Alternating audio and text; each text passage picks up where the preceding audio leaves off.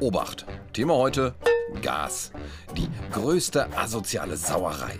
Es sieht nämlich so aus. als wenn der Bund eine Benachteiligung Bayerns zum Ziel hat. Ja, Sauerei. Deshalb hat der Alexander Dobrindt gerade erst wieder gefordert, die Regierung solle eine Benachteiligung bei der Gasversorgung verhindern. Muss sie auch. Schließlich ist. den Süden zu versorgen. Dies ist die zentrale Aufgabe des Bundes. Und das ist auch gar nicht schwer. Der Markus Söder weiß schon länger, wie es geht. Deshalb hat er höchst selbst begonnen Prüfungen zu machen, ob Fracking in Deutschland möglich ist. und die Prüfung hat ergeben, Fracking geht. Also vor allem in Niedersachsen. Als zweites empfiehlt Söder, Heimatenergien ausbauen. Windräder sind Heimatenergie, wobei die natürlich auch viel besser in Norddeutschland stehen. Weshalb es drittens wichtig ist, Stromleitungen so schnell wie möglich zu bauen.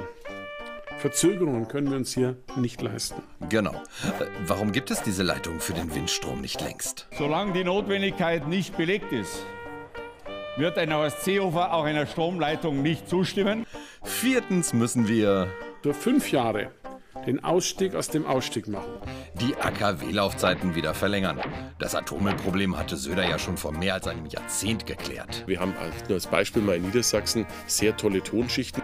Es könnte so einfach sein. Aber die Norddeutschen machen ja nicht mit. Wir spüren so ein kleines Bayern-Bashing. Nur von wegen klein, das ist eine Riesensauerei. Und woran liegt das? Also eins kann ich nur sagen, es gibt keinen Minister oder Ministerin aus äh, Bayern. Sachsen-Anhalt hat eine Ministerin. Okay, die Steffi Lemke ist das erste Kabinettsmitglied überhaupt mit Wahlkreis in Sachsen-Anhalt seit 1990.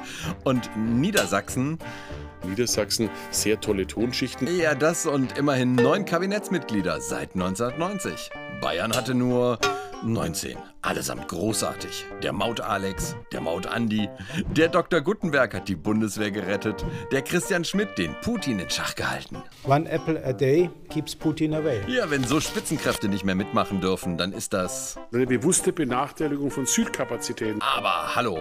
Und das alles nur um. Den Norden zu stärken, zu Lasten des Südens. So sieht's aus.